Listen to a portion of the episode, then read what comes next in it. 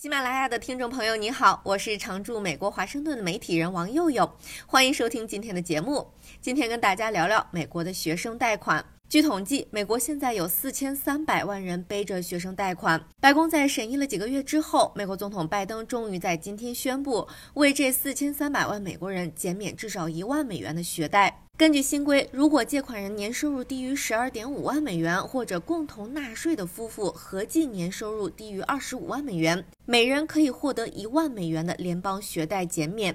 另外，如果贷款人在上大学的时候获得了联邦政府发放的佩尔助学金，可以再额外获得一万美元的减免。佩尔助学金是一项帮助低收入学生接受高等教育的联邦助学金。Both of these targeted actions are for families who need it the most.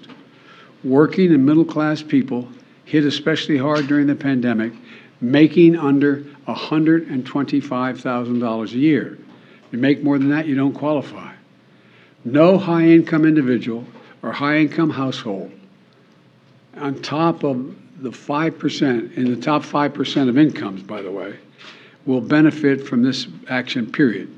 拜登说啊，这些减免学贷的措施是很有针对性的，都是为了帮助最需要帮助的家庭。因为在疫情期间，年收入低于十二点五万美元的工薪阶层和中产阶级受到的打击尤其严重。而如果你赚的比这多，就没有资格享受减免。他还强调，美国最有钱的那百分之五的人不会享受到这个减免。另外，新规还把联邦学贷还款的暂停期再次延长四个月，从原定的八月三十一号延长到十二月三十一号，也就是中期选举之后。这是疫情爆发以来的第七次延长。不过，拜登今天也强调，这将是最后一次延期。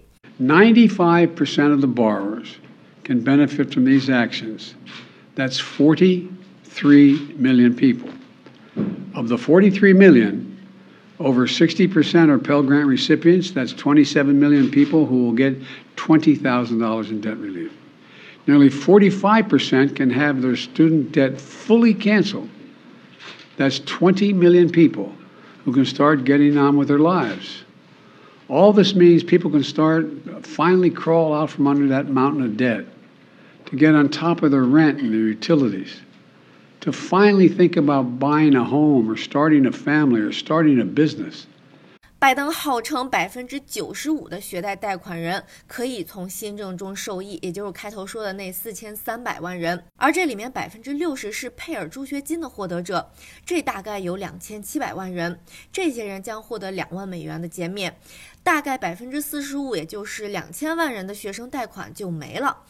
拜登说：“这两千万人终于可以从那堆债务里爬出来，开始自己的生活，终于可以付房租、水电费，考虑买房、组建家庭或者创业。”美联社评论说：“如果拜登的削减学贷新措施能够在法律挑战中幸存，那么这可能会在中期选举前夕为部分选民提供一笔意外之财。”这就引发共和党以及很多经济学家的批评。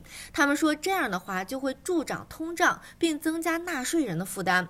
不过，在会不会增加通胀这一点上是很有争议的。有智库就预计，减免一万美元的学贷将帮助很多美国人改善他们当前和未来的经济状况。高盛的分析就指出，总计三千亿美元的学贷减免约占美国 GDP 的百分之一点二。